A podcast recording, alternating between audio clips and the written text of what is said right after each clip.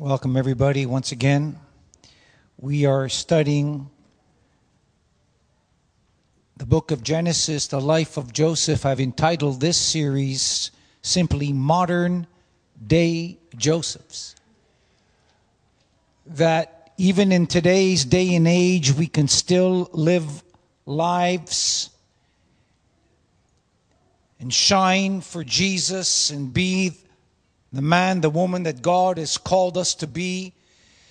And we're using Joseph as an example that although Joseph was an incredible man of God, that doesn't mean that it is unique to him, that we can also live a life like Joseph did, despite the day we live in, despite the circumstances. Because I've always heard the excuse, well, you know, Pastor, Joseph was Joseph, Daniel was Daniel, Moses was Moses. Uh, these were unique people. We can never live lives like that. We, but that is not true. That is not true at all. We can live lives just like that. Jesus said that the miracles that I do, he said, you can even do them. You greater things that you will do. Now that doesn't say or that doesn't mean that we're going to we're going to live lives of miracles every single moment of our lives. But what that means is overall we can still live lives of power. We can still live lives that bring glory to God. Yes, in this generation in which you live in. Yes, through you. That's right. In, and in the corner, in the part of the vineyard that God has placed you, you can make a difference in this world. My text is found in Genesis chapter 41, verses 44 to 57. I've entitled this message, How to Get Promoted. Now, this isn't, I don't like usually preaching the how messages, how to. We have a lot of books on how to, how to do this and how to do that, certain steps. So I was a little bit reluctant, but I want to focus in on the word promoted. We all like to be promoted, but what does it mean to be promoted through the eyes of God. That's what I want to talk about this morning how to get promoted.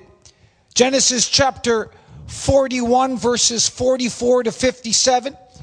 And Pharaoh said unto Joseph, I am Pharaoh, and without thee shall no man lift up his hand or foot in the land of Egypt. And Pharaoh called Joseph's name Zaphenath Paneah, and he gave him to wife Asenath, the daughter of Potipherah, priest of On, and Joseph went out over all the land of Egypt. And Joseph was 30 years old when he stood before Pharaoh, king of Egypt. And Joseph went out from the presence of Pharaoh and went throughout all the land of Egypt. And in the seven plenteous years, the earth brought forth by handfuls. And he gathered all the food of the seven years which were in the land of Egypt. And he laid up the food in the cities, the food of the field, which was round about every city, laid up he up in the same. And Joseph gathered corn as the sea, a sand of the sea, very much, until he left numbering, for it was without number. And unto Joseph were born two sons. Please underscore that. Two sons before the years of famine came, Asenath, the daughter of Potipherah, priest of On, bare unto him. And Joseph called the name of the firstborn Manasseh. For God said, He hath made me forget, underscore that word, all my toil and all my father's house. And the name of the second called he Ephraim for God hath caused me to be fruitful, underscore that word, in the land of my affliction, underscore that word as well. And the seven years of the plenteous that was in the land of Egypt were ended.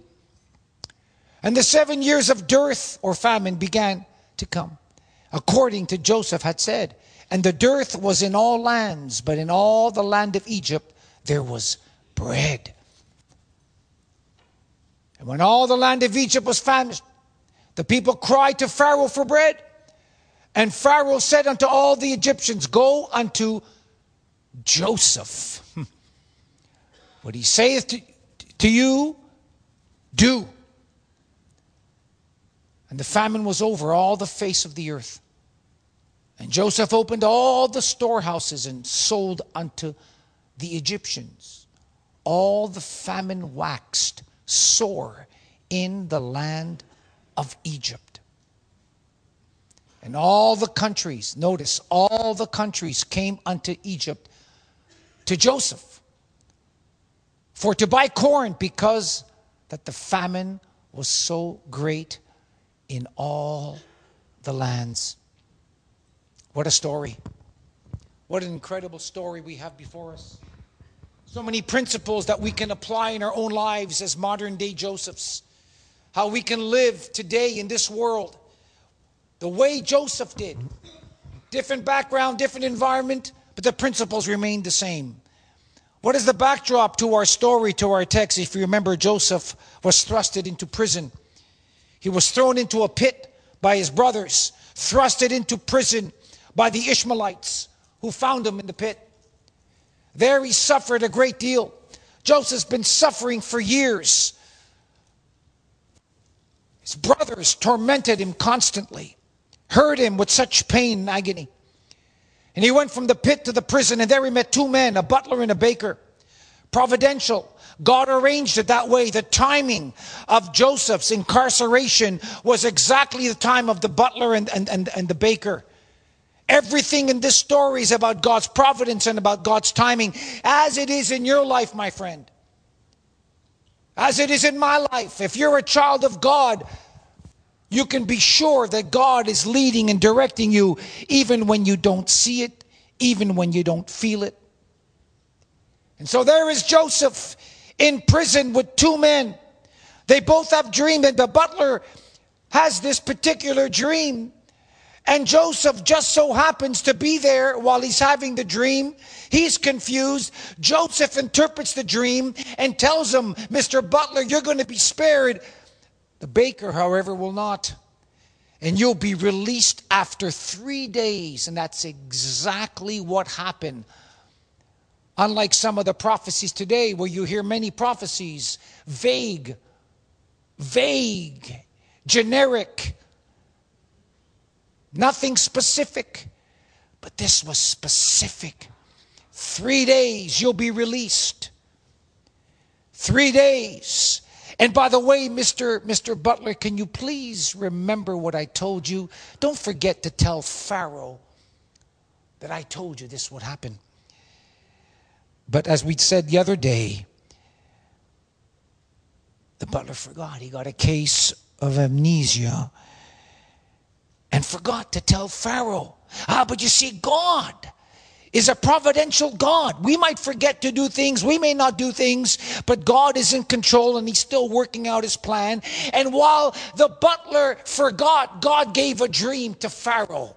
Nobody can interpret Pharaoh's dream. And aha, and all of a sudden the butler comes out of his amnesia and he says, Oh, oh, Pharaoh, oh, king, oh, king, I remember something. Yeah, yeah, I remember there was a man in prison by the name of Joseph. He interpreted my dream exactly and told me what would happen. And that's exactly what took place. Perhaps he can interpret this dream. Joseph is brought before Pharaoh. Joseph interprets this incredible dream of six skinny cows eating up seven, seven fat cows, six skinny, small, gaunt ears of corn eating up the seven full corn. Interpreting the dream and telling Pharaoh that there'll be seven years of famine. But don't worry, don't worry. If you can just take caution, if we can just store up in our house, uh, in the storehouses, while there's seven years of plenty, seven years of feast, if we can just prepare ourselves, there's the key word to this whole sermon preparation. If we can just prepare ourselves in advance, like the ants do, prepare ourselves in advance to store up while we're in plenty, while we're we're doing well, store it up so that when famine comes, we'll have enough. And Pharaoh was well pleased. And Joseph got his promotion. When Joseph interpreted Pharaoh's dream, this propelled Joseph into his def- destiny. And so, as we begin this morning, here is Joseph, my brothers and my sisters. He is standing before the king, the king of Egypt, Pharaoh. And what does Joseph see? He sees a magnificent courtroom, a throne of ivory, steps made out of marble that he's never seen anything like this before. He sees a live lion lying by Pharaoh's feet, and behind Pharaoh are slaves with ostrich feathers fanning him from the heat. And around the king are ministers and the brain trust of the state of Egypt. All of the nobility are there, and before him, before the king, stands stands who? Joseph, a Hebrew slave, his face and body gaunt and ragged from prison life. What a contrast. What a scene. Joseph, the slave, is now propelled before the king. God is about to do something that only He can do. Joseph is about to become the prime minister of Egypt. Can you imagine how Joseph felt? You see, brothers, what we need to understand. For every modern day Joseph who is going through some form of pit, some form of. What we need to understand is that we read the story, we know what took place, but Joseph had no idea as he was going through what he went through, what his destiny was. Joseph had dreams. He had a dream, but he didn't fully understand what the significance of the dream meant. When he saw his brothers bow before him back in Genesis 37, that actually got him into trouble with his brothers, but he didn't fully understand the extent of it. And so it is with you. It is so often that we might be going along in our journey with God, and God might be doing things in our lives, but but but we're not sure. We don't fully understand some of the things that we're going through. Joseph had no clue he was just living day by day, doing what God had called him to do. And there he is standing before Pharaoh, had no idea what will take place in a matter of moments because God is the God of suddenlies. 13 years have passed from his experience in the pit. And now he's 30 years of age, the Bible tells us. He's been on an incredible journey. You see, friends, our whole life is a journey. When you're a Christian, when you're a believer, you're in a race. You're in a race. A race, the Bible speaks of in Hebrew, is your walk. It's, it's your life. It's your journey. And it says to keep running this race because we're in a journey. And in this journey, there's different avenues. Uh, there's different areas. Uh, there's different things that we go through. The steps of a righteous, the steps, the steps, the spe- steps speaks of a chapter in your life. The steps of a righteous man are ordered by the Lord. There are different steps we go through, different experiences we go through in this journey. And now Joseph Joseph, he's in this incredible step as he stands before Pharaoh. No idea that God was preparing him to be the right hand man of the most powerful man in the entire world. Now, you think about how incredible that is. I need to ask you, Mr. Modern Day Joseph, what is God preparing you for that you do not see that you're not aware of? What is God doing in your life right now as we speak that you're not even aware of? You're aware of some of the trials you've gone through. You're aware, obviously, of some of the experiences you've gone through, but your destiny is not clear. Do you think David understood that God was calling him to be a king? When he was in the field with his, his, his father's flock, sheep, as he's cleaning up the manure, as he's experiencing all of the ridicule from his brothers, even his own father rejected him. Do you think David understood what God was doing in his life when he was fighting off the bears as they were attacking his sheep? And back in the day of David in the Middle East, there were lots of bears. People have asked me, Pastor, with bear, the Bible must be wrong. There's no bears in Israel. Yes, there were. Do you think David understood when he was fighting off the lions? Do you even think David understood when he was fighting Goliath what God had called him to be. Everything David went through, he went through as preparation for his destiny. And so it is with you, my friend. We all can apply these steps in our lives. Do you think Moses understood?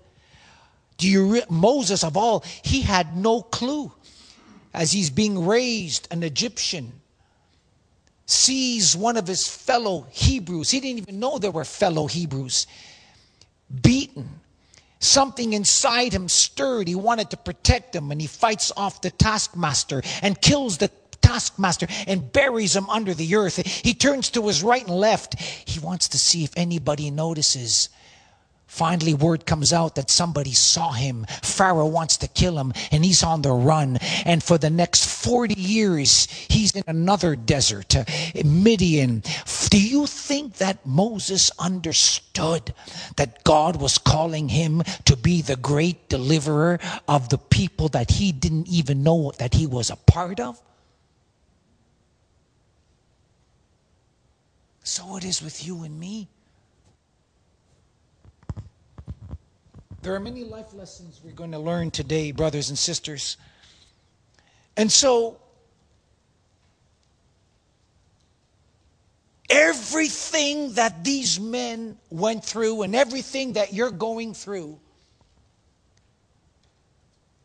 is preparing you for your future, preparing you for your destiny on how God prepared Joseph for this task is absolutely incredible, but it applies to us. These principles we're going to look at this morning applies to us. Let me give you two scriptures as I set the tone. Jeremiah chapter 29 verse 11 and Proverbs 23 verse 18. Look what the Bible says. For I know the thoughts I have towards you, saith the Lord, thoughts of peace and not of evil to give you an expected end. I, one translation calls it I know the plans. I have plans for you. I have thoughts for you. There is a plan. This is what I want to set right off the beginning. This is something we need to understand without a shadow of a doubt. This is what's going to help us continue in this journey. Friends, God has not only thoughts for you, but He's got plans towards you and for you. Plans of peace, plans to give you hope, to give you an expected end. In other words, what that means is to give you destiny and purpose. Proverbs chapter 28, listen to this one. This one's really powerful. We're going a little deeper. 23 18. Proverbs 23 18. Oh, yeah, here it is. Surely a future hope for you. Watch this now. There is surely a future hope for you, and your hope will not be cut off. This is speaking of God's plan, a future plan, future hope for you, and your hope will not be cut off. God has a hope for you, a plan for you you speaking individually. This is not for the nation of Israel. This is for the modern day Josephs that are sitting and Josephettes that are sitting in this room today. And if you don't understand that you, that's right, you personally, not, not the pastor, not the nation, you personally. You have a destiny. You have a calling. You, God has designed, there's a plan for your life. If you don't believe God has a plan for your life, then you've got no reason to keep going. Do you see what I'm saying? If God has a plan for you, then you have destiny.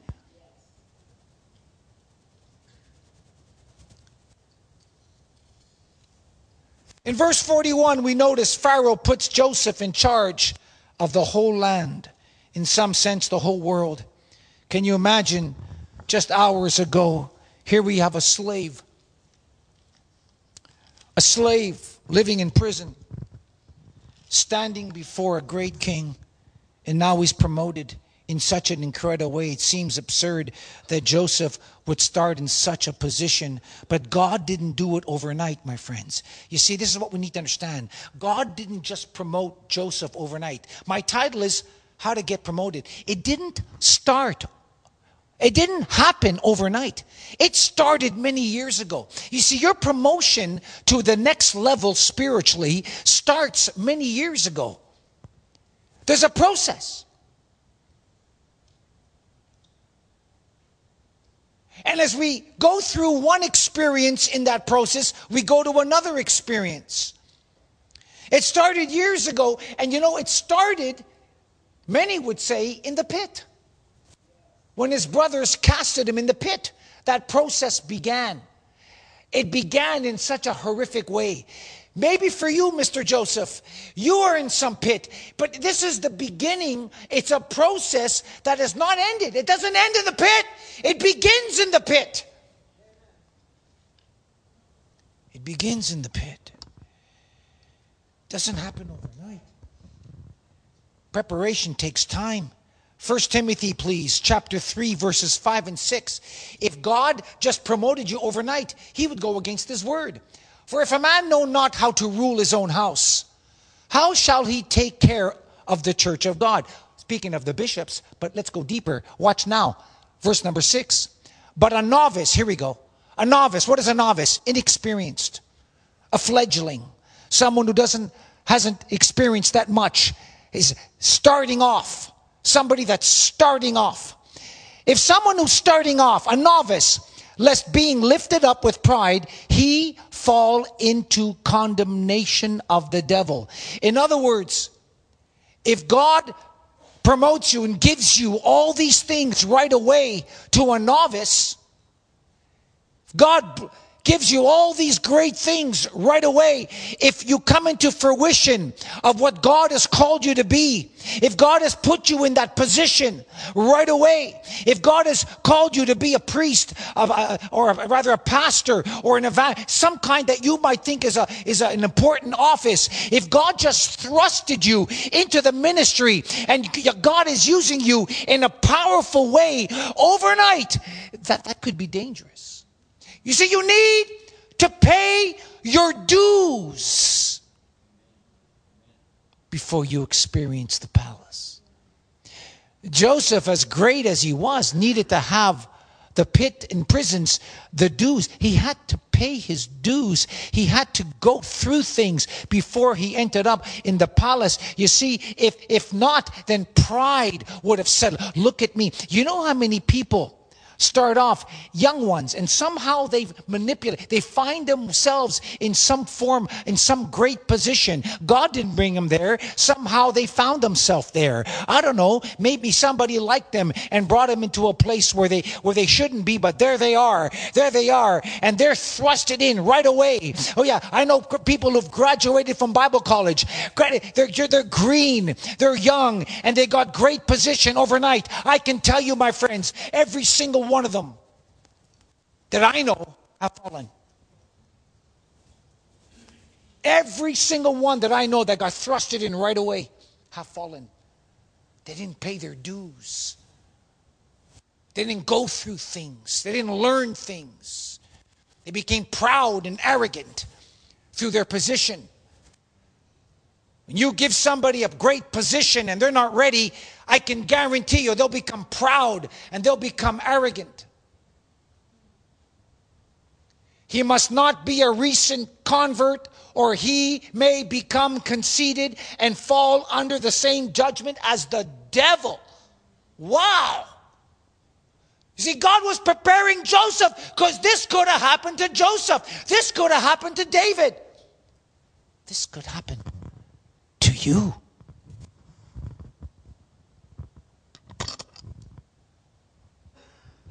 You see, Joseph had many tests. The tests of, we talked about in our first sermon, tests of purity, of prosperity, of perplexity.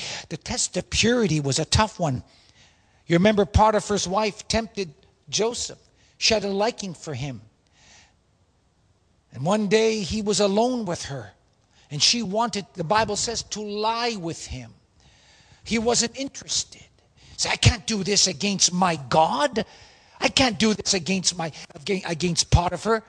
I can't do these things. And she wanted him, and the Bible says she actually held on to him. She grabbed him, and he fled from her, and he lost his jacket. He lost his coat. And we mentioned that Joseph rather lose his coat than his character. He passed the test, many tests. In Genesis chapter 21, verse 1, we see all kinds of tests and pressure that all of God's men and women have to go through. The Bible tells us that Abraham was intensely tried. And what does that mean? God called him and told him to take his son and to sacrifice his son. That was a huge test for Abraham. Notice the Bible doesn't say that God tested Lot. Lot wasn't the man that God was calling, Abraham was. And if you're called of God, Mr. Joseph, you can be sure that you will be tested. You will be tested even intensely. You can be sure of that.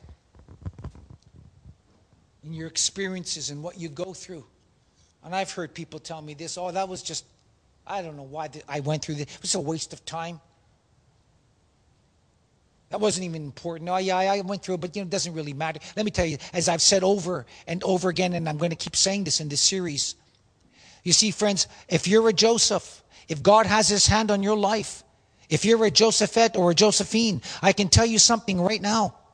Nothing, nothing, nothing is ever wasted. No time, no experience you go through is ever wasted. Every pit you go through is important. Every prison cell experience is important. Everything, nothing, nothing is ever wasted. Nothing is ever by coincidence. Nothing ever just happens. There is purpose. There is direction. There is destiny. God has a reason why Joseph met the two men in the prison. God has a reason why Ruth happened, just so happened to meet Boaz. There's always a reason reason. There's no coincidence. It's true. God is in control. He's a providential God, and God arranged it for a purpose. Every experience, everything you go through. And so we see that God had a plan, my first point. And in the plan, my second point, there'll be pressure. There'll be some kind of pressure in God's plan. But in the pressure, my third P, there is purpose. God's plan, number one. Number two, in his plan, there's got to be some preparation. So I'm going to give you some pressure, number two. And number three, the pressure has purpose. There's a reason for your pain. There's a reason for that fire in your life. There's a reason for that pit. There's a purpose. There's a purpose. The Bible tells us, Romans chapter 8, verse 28, we love quoting verse 28, but we forget to quote verse 29. We all can quote, all things work together for good to them that love God, to them that are called according to his purposes. We know that one well. Most of us have memorized it. We forget verse 29. For whom, okay, verse 29, please. For whom he did foreknow, the foreknowledge of God. So, so he, he knows you, Joseph. He knows what's going on in your life, Joseph. I'm dealing with you. Watch this now. He also did predestinate to be conformed. There's the word I want you to see conformed to the image of his son that he might be the firstborn among many. That God has predestined you for a purpose that you are conformed to Christ. That Jesus be seen in you. That your life glorifies Christ. That's the purpose. Everything we do is that God is glorified. We have a purpose. We have a destiny. We don't just have these things work out for good just so we can enjoy it and have a party, but that Christ be seen in us. You see, the issue is not, here's my, here's a, here's a life lesson, really. The issue is not your position. It's not the fact that you might be in prison. It's not the fact that you might be in a pit. It's not your position, it's your disposition. It's what's going to be the result of your prison experience. How are you going to deal with it? What will be your attitude while you're in prison? What will be formed while you're in prison?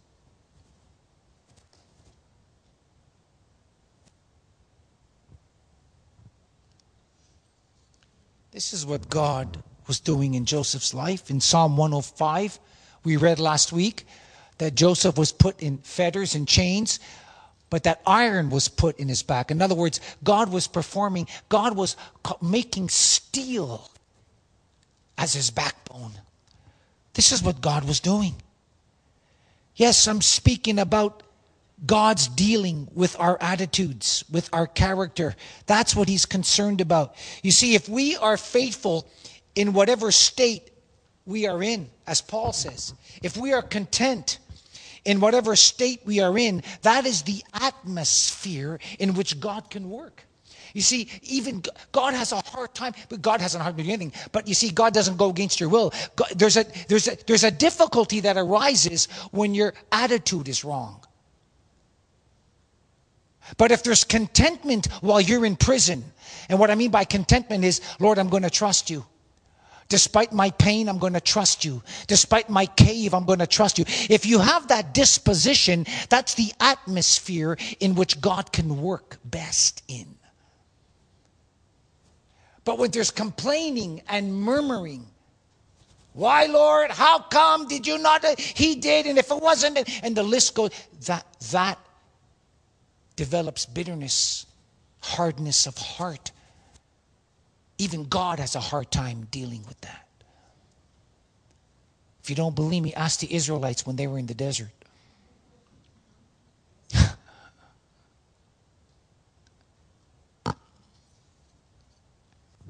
being faithful. See, Joseph, you never see Joseph complaining about anything. You never see Joseph saying, Oh, why am I stuck with these two men in prison? You never see Joseph saying, If it was for my brothers, I would. If it wasn't for it, if I had more, if she didn't, if only you never see Joseph ever. He trusted God. He, you see, friends, if you can do that, watch this now. You ready for this? Then you qualify for promotion. You qualify for promotion. How do you get promoted? Trusting God while you're in prison. Trusting God while you're in a pit. Trusting God when all hell breaks loose. That's when promotion comes. Promotion never comes through complaining. Promotion never comes through arguing, fighting, and crawling and scratching, defending yourself. And Joseph never defended himself. Joseph never justified anything. He never made an excuse. Joseph had the greatest reason to be upset when his brothers, when he faced them in the palace, when they came seeking food. You never see Joseph saying, You're coming to me for food now? You miserable. You wanted me to die in a pit. And I, you never see him. In fact, Joseph just weeps. He wept. He was overwhelmed. You meant it for evil, but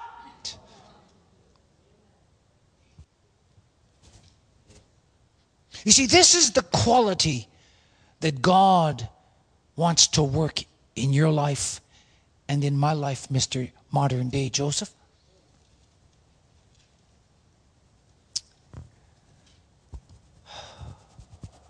Promotion cometh not from the east, cometh not from the west, cometh not from the north or the south, but it comes from the Lord. Psalm chapter 75. My God. You see, friends, I'm going to tell you something. Unlike the preaching of today, we hear over and over again. You see, God hasn't called us to be necessarily successful, prosperous. Oh, I know that people will tell you, no, no, no, no, that's not true. Oh, it is true. God hasn't called us necessarily to be successful, but He's called us to be faithful. First Corinthians chapter 4 verse 2 tells us that. It is required that a minister or his stewards, it is required. That's, in other words, the prerequisite. You got a prerequisite? There's a pre- required in his in the stewards that a man be found. You see prosperous there? You see intelligent there? Do you see? You see faithfulness being faithful. And being faithful is to trust God in your situation. That's how you please Him. Or if we can just be faithful, if we can just continue to per- and faithfulness gives birth to per- gives birth to perseverance. Faithfulness gives birth to endurance. Faithfulness gives birth to keep running this race. Faithfulness gives birth to keep on keeping on. Faith in God that will give birth to these qualities. And you can be sure, my friends, it's at that place of pressure, it's that, pl- that place of pain, whatever furnace you might be in, when it seems so difficult, too hot, tough. Yes, it's in that place where a lot of people drop out. It's in that place of pressure that a lot of people can't go on. It's in that place of pressure where, where you say, you know what, I, I just, I, I, I want to give up. I know that. It happens all the time. And that's why I quoted the scripture last week in Galatians chapter 6, verse 9. Let us not be weary in well, de- well doing. Let us not be weary in well doing, for in due season, that means in a certain time, at the right time, after a few pits, after a few prisons, at the right time, after a few hardships, at the right time, in due season, in due season. Notice season. It doesn't mean you'll always be in a pit, doesn't mean you'll always be in a prison. In due season, you will reap a harvest. What's the prerequisite? What's the requirement? Faithfulness. If you faint not. Perseverance.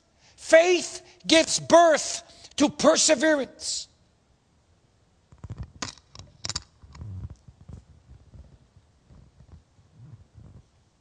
The Bible says, Many are the afflictions of the what?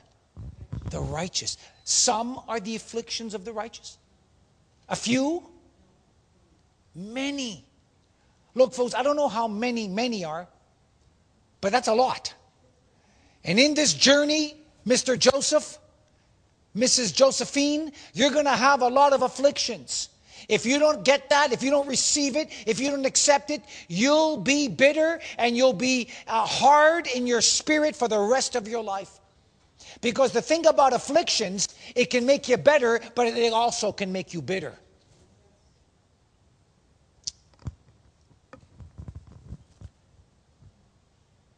Notice of the righteous. Many are the afflictions of the righteous. There's a lot of important words here. Many, afflictions, and righteous. Three important words here. Righteous, that speaks of Joseph's. That speaks of the Ruths and the Hannahs. Speaks of the Marys. Speaks of the Peters and the, the Pauls and the Johns of this world. Now, just as Joseph thinks he's out of God's classroom, he goes back for another class. He goes for another session, another seminar in this university in the desert, another class. And we see this everywhere, my friends with all who God had called. There's no exceptions. If you are a Joseph, there's no exceptions. You can't get away from it. There's no shortcuts with God. There are no drive through breakthroughs with God. If you're a Joseph or a Josephine or a Ruth, whoever you might be, if you are that person, there is not only a call in your life, not only destiny, but you're going to you're going to have to go through things. That's just the way it is. When thou goest through the fire, Isaiah 43, not around it. When thou goest through the fire, not around it. Our flesh wants to go around it. Our flesh doesn't want to go through it. But if you're called of God, you can be sure you're going to go through it. You've got to go through it. You've got to go through it. And if you're praying, oh Lord, bless me. Oh Lord, use me. If you want to please God in any way, you can be sure you can expect a few pits and a few prisons. You can be sure of that. It's going to happen. Oh, the, the, popular preaching of today, they'll never tell you that. All they'll tell you is that God wants to bless you.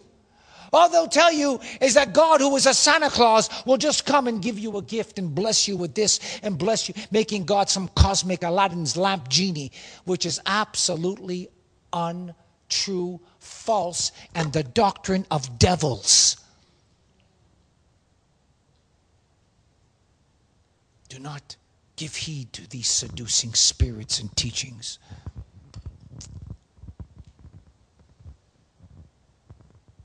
If you're praying, oh God, use me like Isaiah, use me, Lord. Send me, Lord. You can be sure there'll be a cave that you're going to have to deal with in preparation.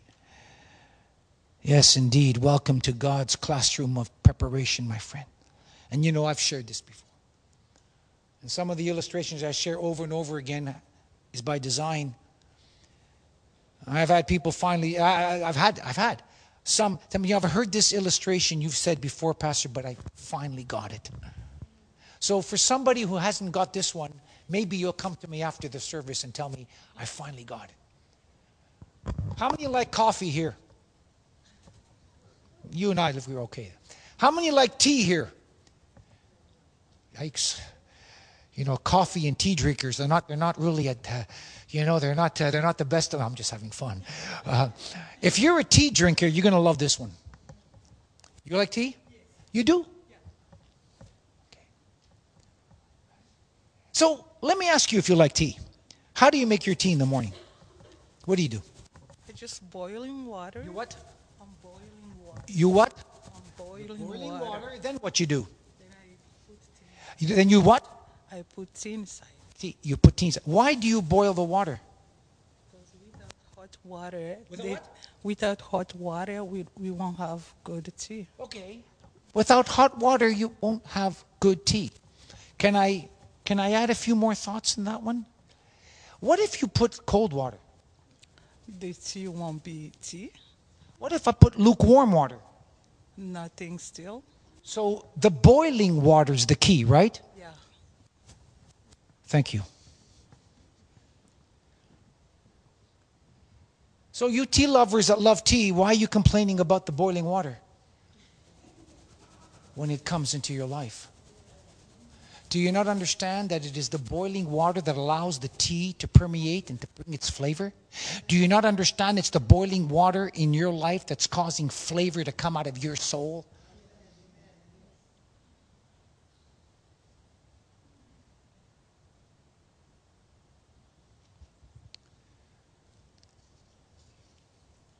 It's all in the boiling water. Boiling water. Boiling water. That's releases the flavor. And so in our text, we have God's perfect plan of preparation, number one. In this plan, number two, we will always have some form of boiling water, some pressure, principles that begin with P.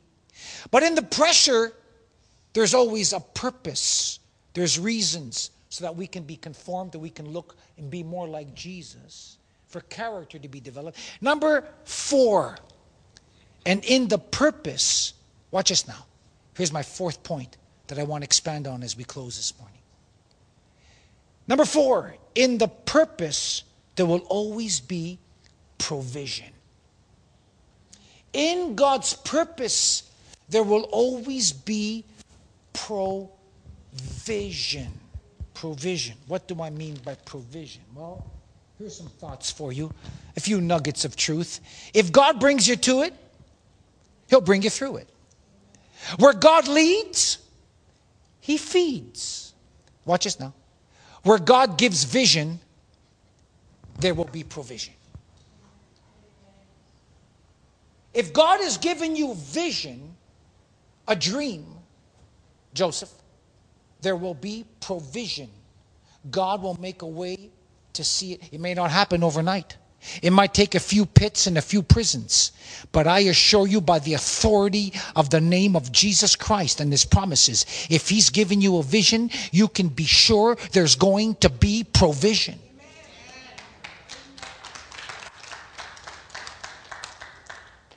Now, I want you to see this. What God is about to do through Joseph requires certain things. There's three things. We're going to change from P's to F's. Principles that begin with F. Number one, God gave him a family in the midst of foreigners. God gave him food in the midst of a famine. God gave him faith in the midst of fear. First point, he gave him a family in the midst of forgive, foreigners. A family in the midst of foreigners. What does that mean? Joseph doesn't understand the language. He's not a Hebrew. He's a Hebrew. He's not, a, he's not an Egyptian. Joseph could have said, Wait a minute, Lord, you're calling me here to Egypt to be the prophet. I don't even speak the language. Oh, stay with me. We're going to go deeper this morning. Joseph experienced culture shock. He had to shave his head, his beard, his clothing, his language. Everything had to change. Joseph could have made all kinds of excuses why he doesn't want to do this mission, like some of you are doing, Mr. Joseph and Mrs. Josephine. Excuses. How could I do this? How am I going to be able to connect with these people? How? How am I going to be able to do this? I don't speak. I don't. I, I, was doing all. I made all these excuses myself. When God called me to the ministry, I had no idea what ministry was. But when He called me to Bible college, I never read a book in my life. I didn't know how I graduated from high school, but I did. I made all kinds of excuses why I shouldn't go to Bible college. All kinds. I tell you, you can, and I wanted to quit about four or five different times when I was in Bible college. God had to show me where He leads, He feeds. He had to show me where He gives vision, He'll make provision. He had to show me God's grace you see, it was God's grace that Joseph was able to do the things that he did. And it's by his grace that he's going to give you the power to do what you've been called to do. Verse 45 Pharaoh gives him a wife. Now, watch this Aneth, the daughter of Potiphar, the priest. And his name changed to Zavaneth Panega. What's that mean? It means, watch this now. This is, this is Pharaoh giving this name. It means revealer of secrets or God speaks. Now, this is extremely important. It seems kind of strange. By marrying this Egyptian woman that Joseph has to do, it means something. God's will is about to be unfold and to come to pass. It doesn't make sense that a Hebrew is to marry Egyptian. In fact, God never wanted them to mingle. But you see, sometimes God does something outside of what you think, of what you might understand. And there was a reason why Joseph had to marry this woman. You see, it was God's plan and distinct purpose for the Hebrew nation to be born in Egypt, where Joseph was able to bring his family to Goshen and settled. But he had to be an Egyptian first. And he was naturalized an Egyptian when he got married to this woman. Are y'all with me? Oh, my friends, what we see is God's working behind the scenes. God doing things that we don't understand. And that's why I said to you, what is it required for a servant, a, a steward, that he is faithful because sometimes you're going to go through something that doesn't make sense. Sometimes things just, you won't understand them. And it's only your faith in God and who He is that's going to propel you through it. This is how you get promoted. And so Joseph gets this wife, and he has two children and a family is born and these two children become incredible life lessons. He calls one manasseh and he calls the other ephraim. Manasseh means god's called me to forget. Ephraim means that he is he brings fruit or fruitfulness. Ephraim fruitfulness. Now i got to pause for a moment because this is how we know and see and understand the reason why god promoted joseph. Something happened inside of joseph before he had those two sons Something happened inside of Joseph while he was going through the pits and the prisons that propelled him to call his children Manasseh and Ephraim. Why does he call his son Manasseh first? Why does he call second his son Ephraim? There's a reason why Joseph called Manasseh first and Ephraim second. There's a reason. Why didn't he call his firstborn Ephraim? Why? But he called his firstborn Manasseh. Why? Why? Well, we're going to go a little deeper. Chapter 41, verses 51 and 52. I want to read it and I want you to see how powerful this is. And I did mention it last week in passing. And Joseph called the name of his what? Firstborn, what? Manasseh. And what does it mean? For God said, He hath made me to forget all my what? This could be interpreted pain and all my father's house. What do you mean, my father's? What happened in his father's house? He has brothers who hated him, who were jealous of him, who were envious of him, and they're the ones that cast him into a pit. And Joseph called the name of his firstborn Manasseh. Verse 52, please. And the name of the second called Ephraim. What does it mean? For God hath caused me to be fruitful in the land of my. How can I be fruitful while I'm in pain? How can I be fruitful while I'm in a pit?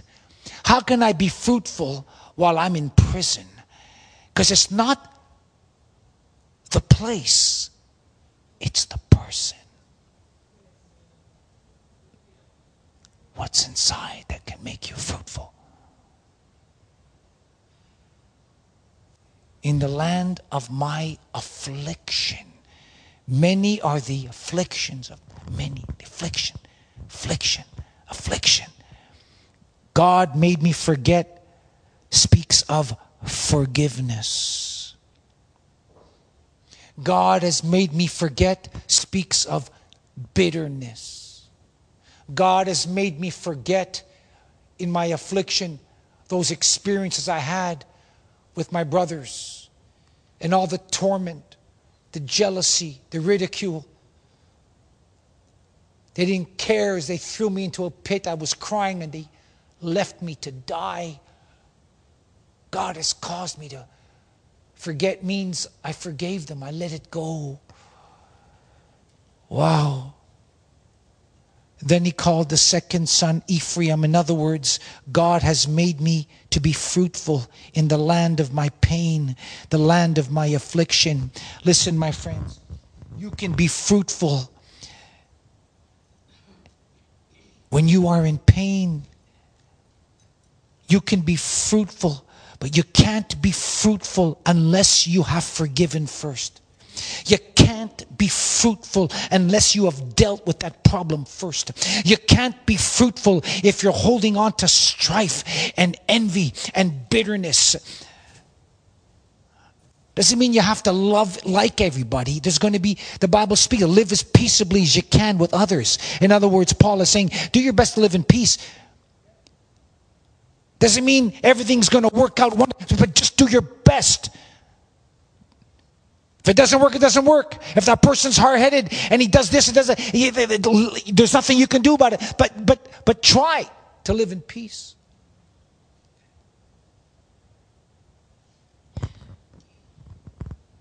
All of that slander. Listen, my brothers and my sisters, blowing out other people's candle will not make your candle shine any brighter. How many people put others down to lift up themselves? Gotta go.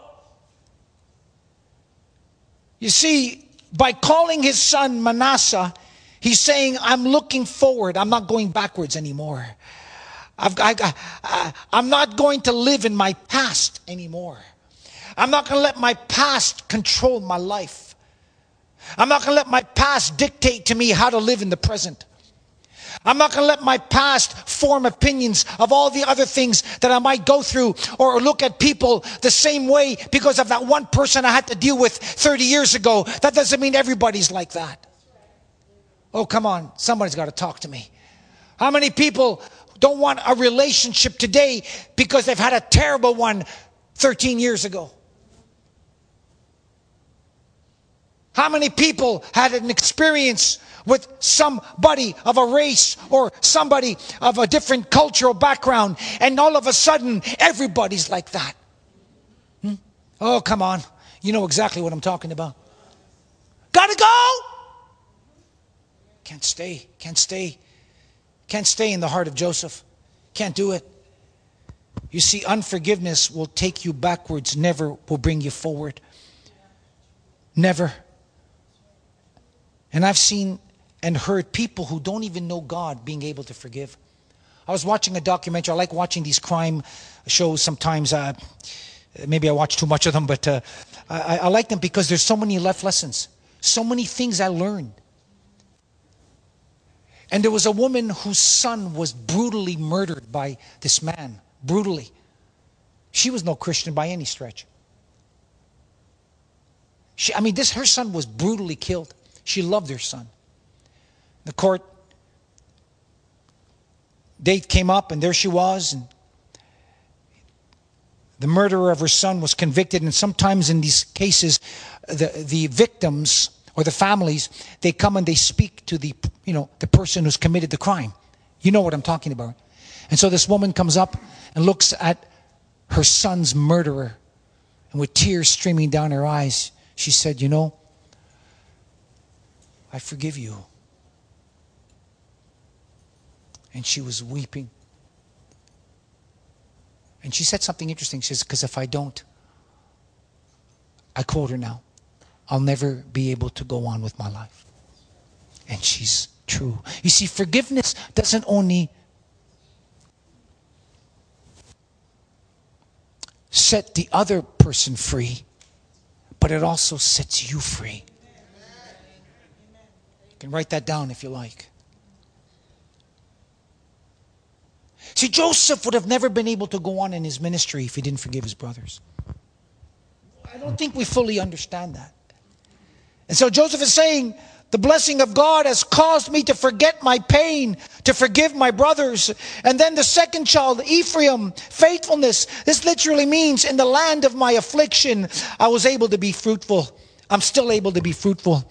Listen, my friend. Listen, Joseph. Listen, Josephine, you can't be fruitful in the land of your affliction, no matter how painful it is, unless you are able to forgive. Joseph could have been filled with bitterness, as I mentioned earlier but he never made excuses. Life lesson, life lesson. He trusted God. Listen, friends, you don't know what God is making while you're aching. You can definitely write that down. You don't know what God is making while you are aching. I got a good song. We can make we should make a song out of this one. Maybe we should. You don't know what God is making while you are aching. But it's true. You don't know what God is doing behind the scenes in that moment of affliction. You don't know what God is weaving, sculpting behind the scenes. Remember, my dear friend, God is the potter and you are the clay. He's working something out. He's dealing with something. You don't know what God is doing in that crying, in that moment of suffering, in that moment of pain. You may feel isolated. You might feel dislocated and disbobulated. But you can be sure God hasn't forsaken you.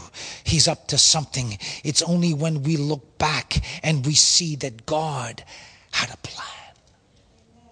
God had a plan. God has a plan. This is what this sermon's all about. There's preparation in his plan. There'll be pressure in his plan. There is purpose in this plan. And there's provision in his plan.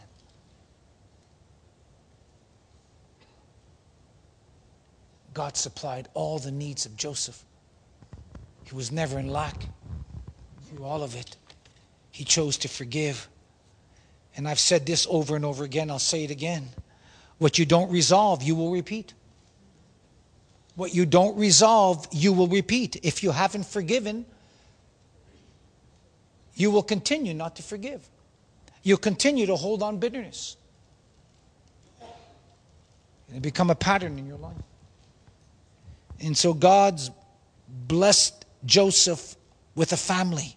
Number two, then God gave him food in the midst of a famine. Food in the midst of a famine. Here is Joseph in the will of God. Where? In Egypt. He's in Egypt, friends. This would be the last place you'd think that God would bless you. God blesses you in Egypt? Really? Oh, my friends, but notice the contrast. While his brothers, yeah, yeah, the Hebrews were safe away from Egypt in the land of Canaan, in the place that God wanted them to be secure and at rest but it is filled with famine. Filled with famine in Canaan. And Joseph, who's in Egypt, apparently in the worst place you can be, there's a blessing, there's a feast in the midst of famine.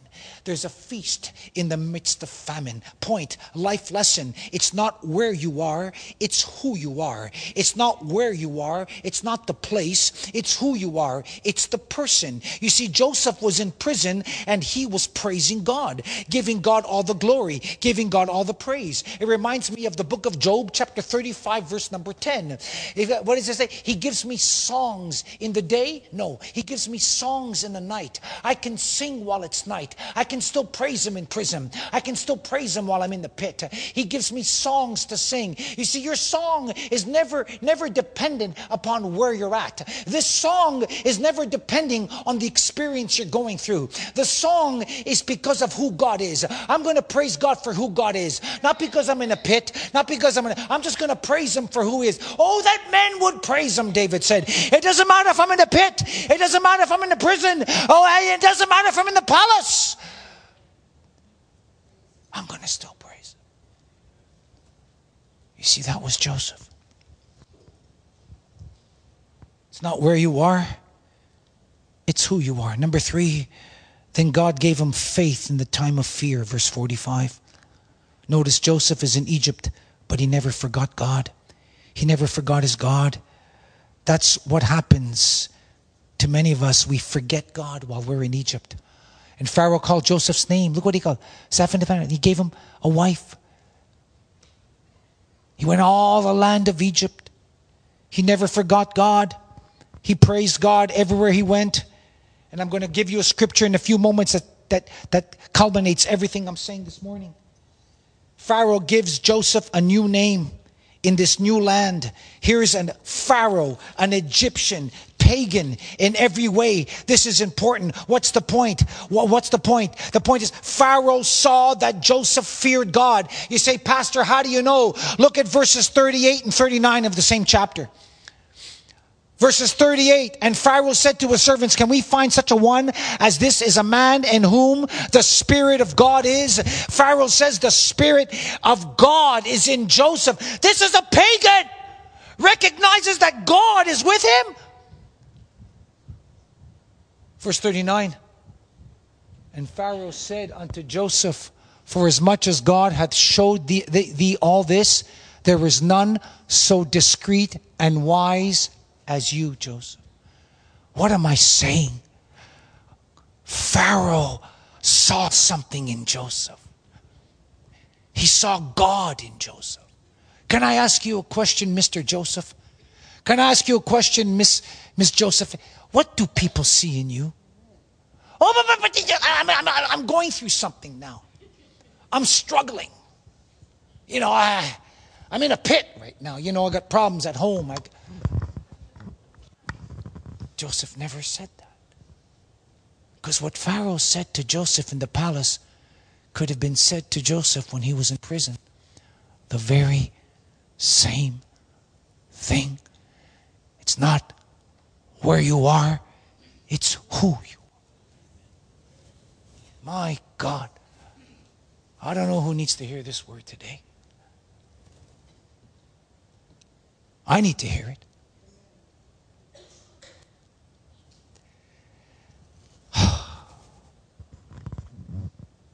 There was evidence.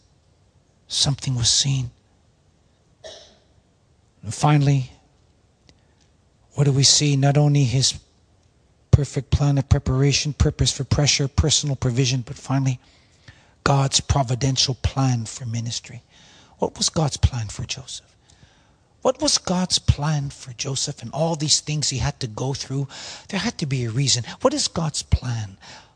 But, friends, let me just say to you, as modern day Josephs, all of us have a calling in our lives. If you're called of God, there's a reason.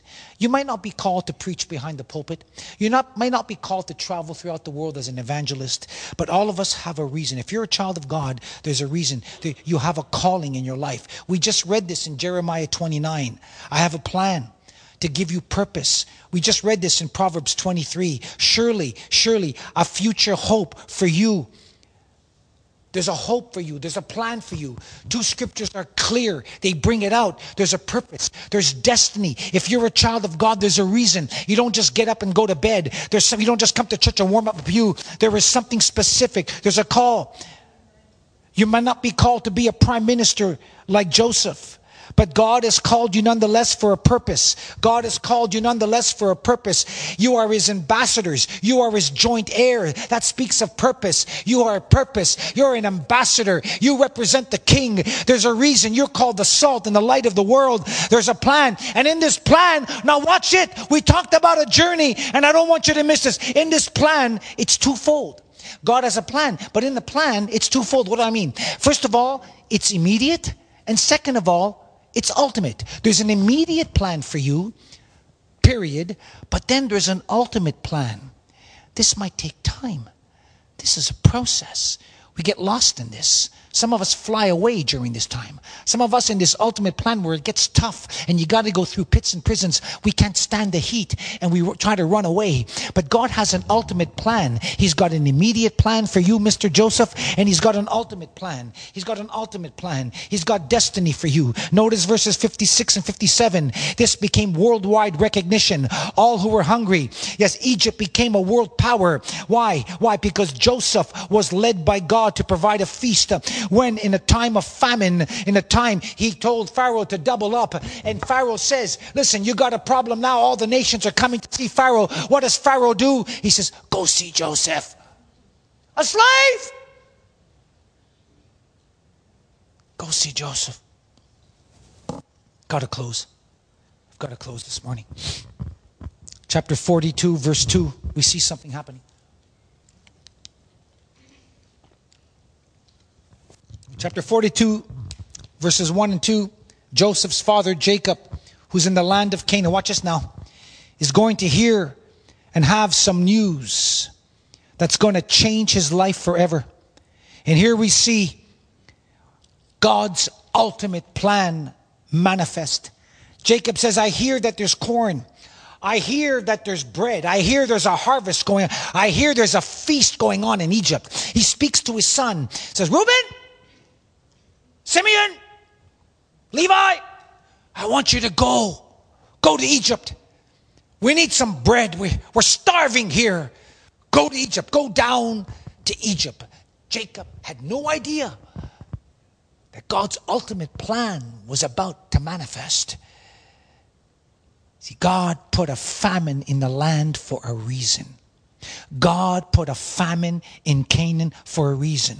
God put a famine in the house of Jacob, who is God's man. I am the God of Abraham, Isaac, and Jacob. Jacob, a patriarch. God put a famine in the patriarch's house, in the patriarch's land for a reason. Yeah, yeah, not the devil. God put a famine. Not the enemy. God put a famine. There's a reason why the famine. Here it is. And so in this famine, and Joseph is called called from the pits uh, to Egypt to marry this woman, to become an Egyptian. Look how God is working. And so now, now Jacob tells his sons to go, go to Egypt. He didn't know he was going to tell him to go see his son. He thought his son was dead. Go to Egypt. We need some bread. And they go and they meet their brother in Egypt. And through Joseph's wisdom, the family is reunited. That's God's ultimate plan. To go to Goshen, the 70 of them, and that Israel would become a nation. This was God's ultimate plan Israel becoming a nation. Look at the journey it took for that nation to come about. Look at the people he used and the experiences of these people. Wow. What a story. God working behind the scenes. What's the application? What do we learn? That God can cause you to forget your past, my friend, which means your ability to move on. God can heal that pain. You can have an Ephraim but in order to have an Ephraim, you must have a Manasseh first. He is the one who can restore the years that the locusts have eaten. He is the one who can make the crooked path straight, Mr. Joseph, as he did. God can bring healing no matter how painful, no matter how difficult your affliction is. You can have a Manasseh experience in the time of affliction. No more excuses, my friend. You can't hold on to bitterness anymore because if you do, you will never graduate in God's university. You will still be in grade one or grade two for the rest of your life. This needs to stop today. This is the hour to move on from Manasseh to Ephraim. This is the hour to experience an Ephraim, a revival, but you can't unless you have a Manasseh. That's the key. And some of you are wondering why you're still stuck in a rut. Some of you are wondering why you're still taking laps around Mount Sinai. Is it possible? Is it possible? Is it possible? Is it possible that you're still holding on to bitterness, to jealousy, to slander, to strife, to unforgiveness? Is it possible that you haven't experienced Manasseh yet? You're holding on to your past, can't get forward. But God has called us to be Ephraim's, to be the light Hereby is my Father glorified that ye bear much Ephraim, much fruit. This is my calling, my life, my raison d'etre, my purpose. This is what I'm supposed to be. Joseph not only becomes a blessing to his people, the Bible says, but to the whole world. The whole world was blessed by a slave, an ex slave. Joseph fed the world. And this is what Jesus told Peter, represents the church. Do you love me, Peter? Yes, Lord. Do you love me, Peter? Yes, I do, Lord. Do you love me, Peter? Yes, Lord. Well, Peter, if you love me, feed my sheep.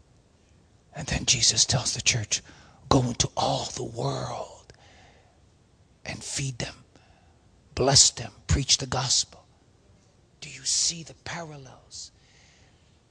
You, as a believer, are a Joseph. You're called to feed.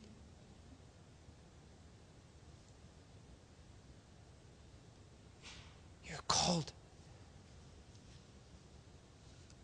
That's why I said what I said that we have a calling. In your own way, where God's put you, you're called to feed. You have a great calling, Mr. Modern day Joseph, to feed the world, to feed the sheep, don't let Egypt keep you down. Don't let the pits and prisons keep you behind bars.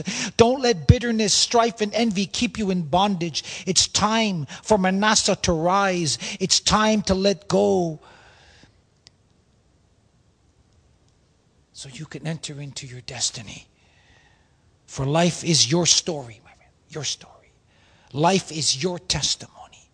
Tell it well, my friend. Just like Pharaoh was able to see it in Joseph. Tell it well. Let it be seen. Let it be seen. And so, how will you be remembered? How will you be remembered?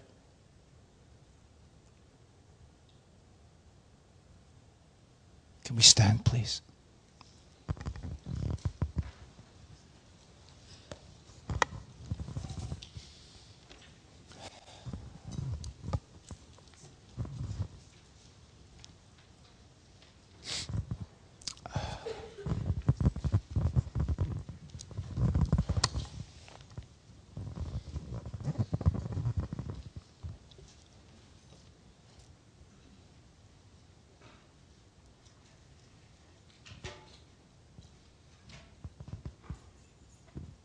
Want every head bowed just for a moment, please. Those on Facebook and YouTube, you can bow with me if you can. Because I need to ask a very important question here.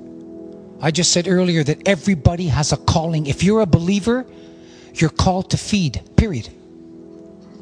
If you're called to feed, you're called to shine for Jesus. You are his ambassador.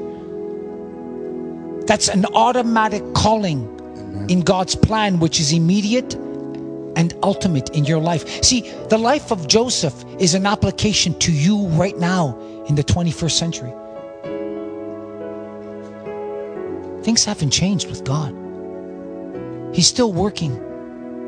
The way He worked with Joseph, He's working in your life. You may not be a Trudeau or a Biden, but that doesn't matter, does it? You might be a Trudeau and a Biden to your home, to your family, to your church, to your school, to your neighbors. You have destiny. But if you're holding on to bitterness and you're holding on to what's happened 20 years ago, 15 years ago, last year, you will never enter into your destiny. You will not. You will never experience an Ephraim. And that's what Jesus calls us fruit bearers. This is how God is glorified. Every head bowed. How many would say, Pastor? You're speaking to me. I'm not. The Holy Spirit is. If I'm speaking to you, you can forget about it. It won't last. If I'm speaking to you, then this will go nowhere. But if the Holy Spirit is speaking to you, that's different. If you believe the Holy Spirit is speaking to you about something,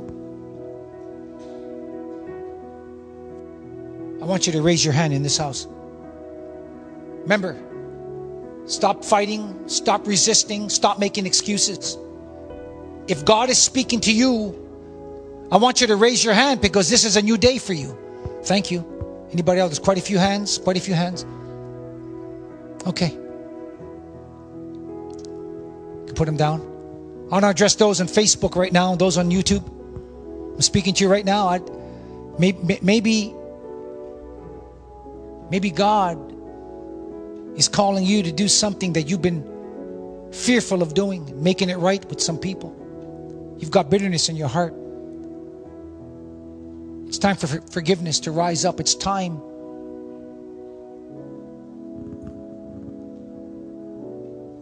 to let go of your past. Remember, it's not the place, it's the person. Joseph was blessed in the land of his affliction. Stop focusing on your affliction. Affliction. Joseph was blessed in his affliction. Joseph grew in his affliction. Time to let go, my friend on Facebook. It's time to let go, my friend on YouTube. And it's time to let go, my friend here at Logos. Those that raised their hands, time to go a little deeper, a little further. I want you to get out of your pew and I want you to come to the front. You might say, I don't want people to see. Well, that's okay.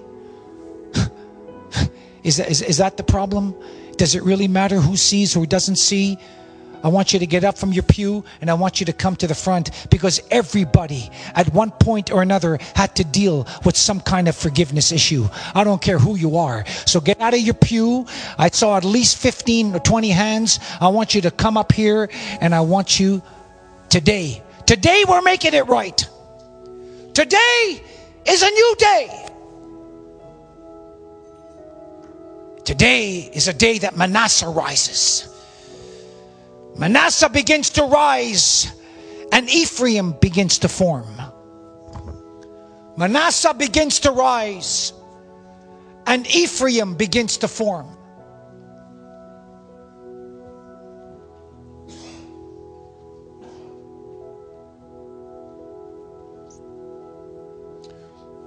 We're going to sing a chorus and then we're going to pray. Pastor Josh.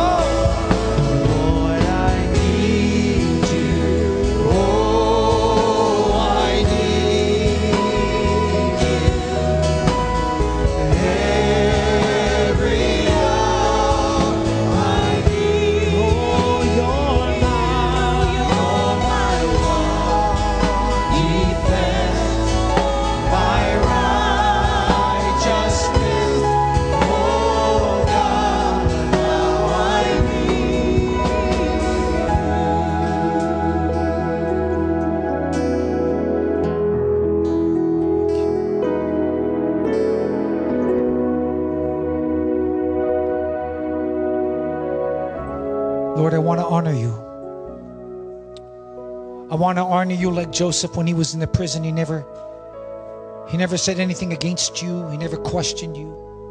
I want to honor you by my life, Lord. By my relationships. I want to honor you, Lord. In dealing with my family, my friends.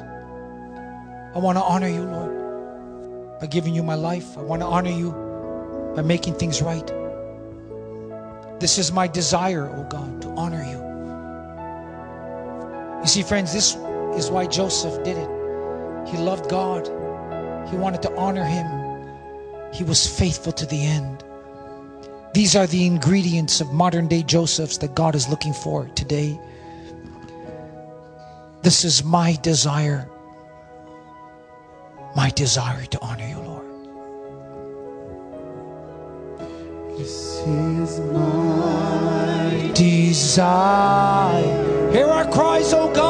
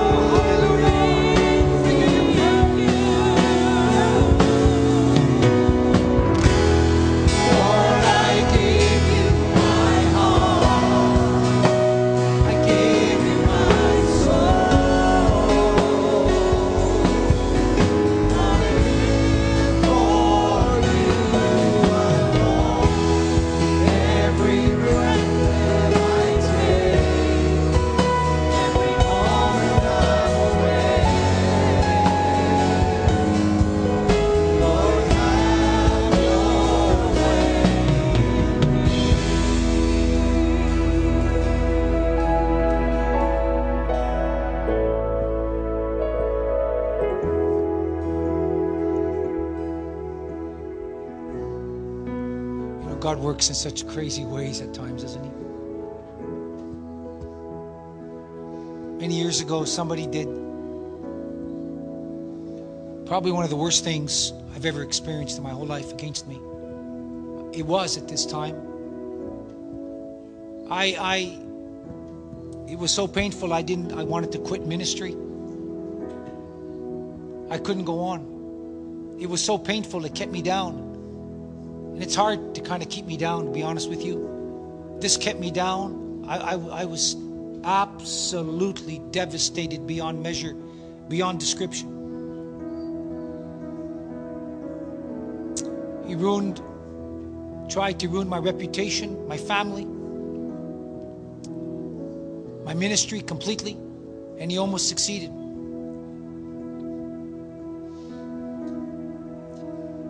After that, what I was going through, I had to take a sabbatical. I began to have a prolonged fast that consumed me for days. And I didn't know if I was going to survive this, honestly. And I mean this sincerely.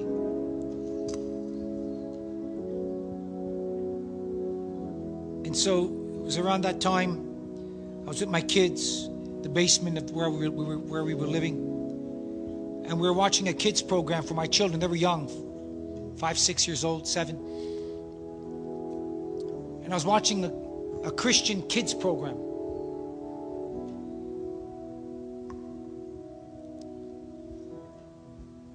And uh, in this program, one of the characters, the Veggie Tales, heard of Veggie Tales, anybody?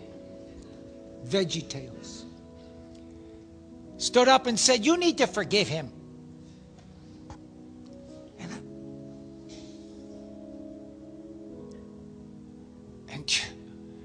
And the Spirit of God touched my heart that day from a Veggie Tale character.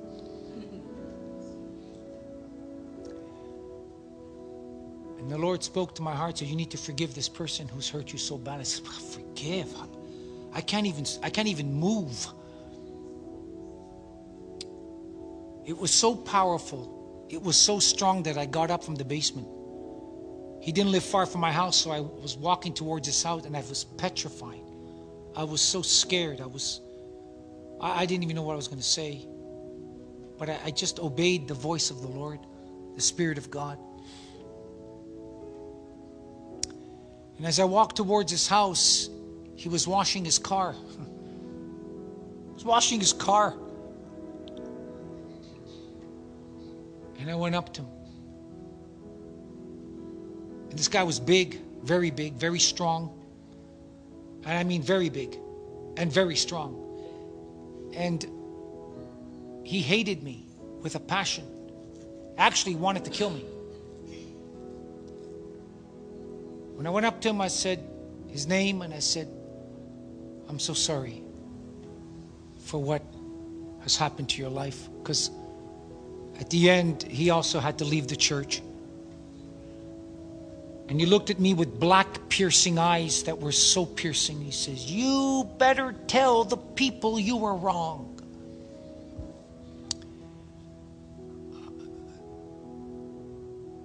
How do I respond to that? So I looked at him again. I said, I said, Look, I'm just here for forgiveness. Will you please forgive me? And he was about to actually take me and punch me. And somehow he stumbled and he didn't come towards me, and I was able to walk away.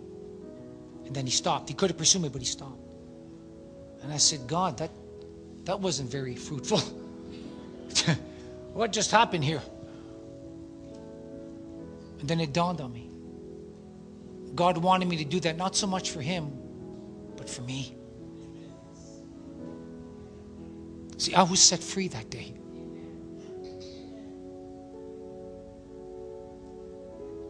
See, sometimes people won't forgive you for whatever reason, but that doesn't mean you can't forgive them. My life changed that day. One of the greatest experiences of my life. Something so dark.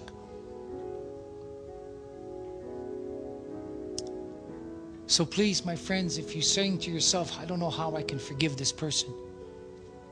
And I believe somebody are doing that's why I shared this story, because I believe somebody is grappling with this now.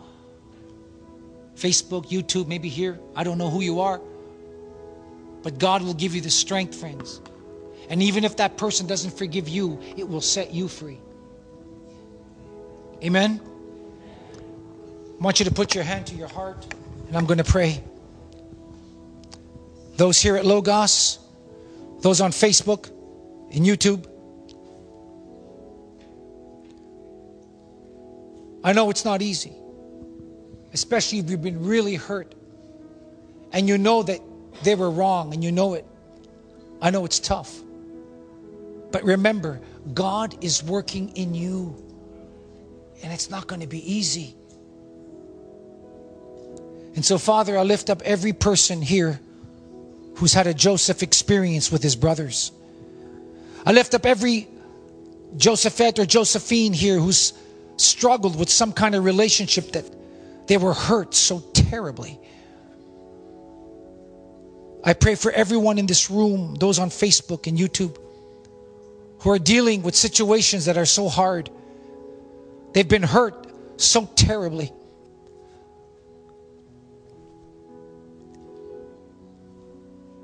That they find it difficult to move on and harboring ill feelings.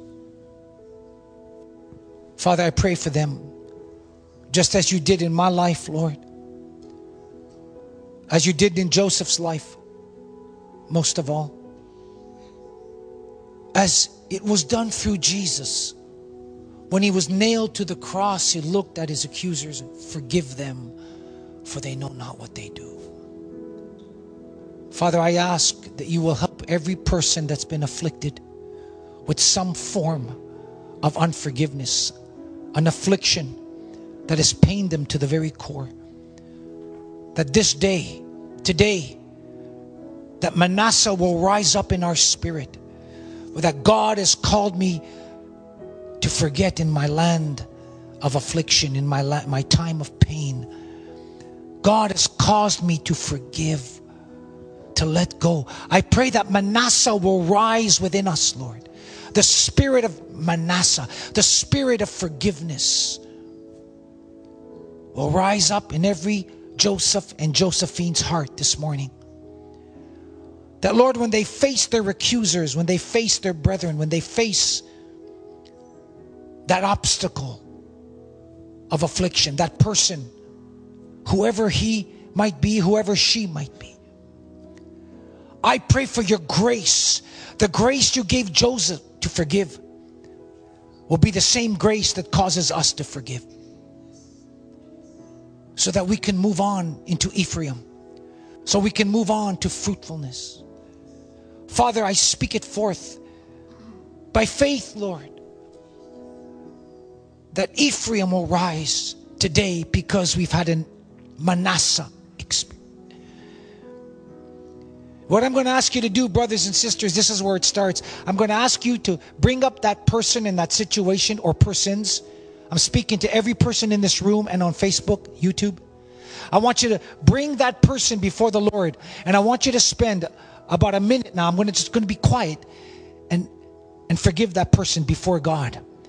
And then once that's done, you need to do it personally.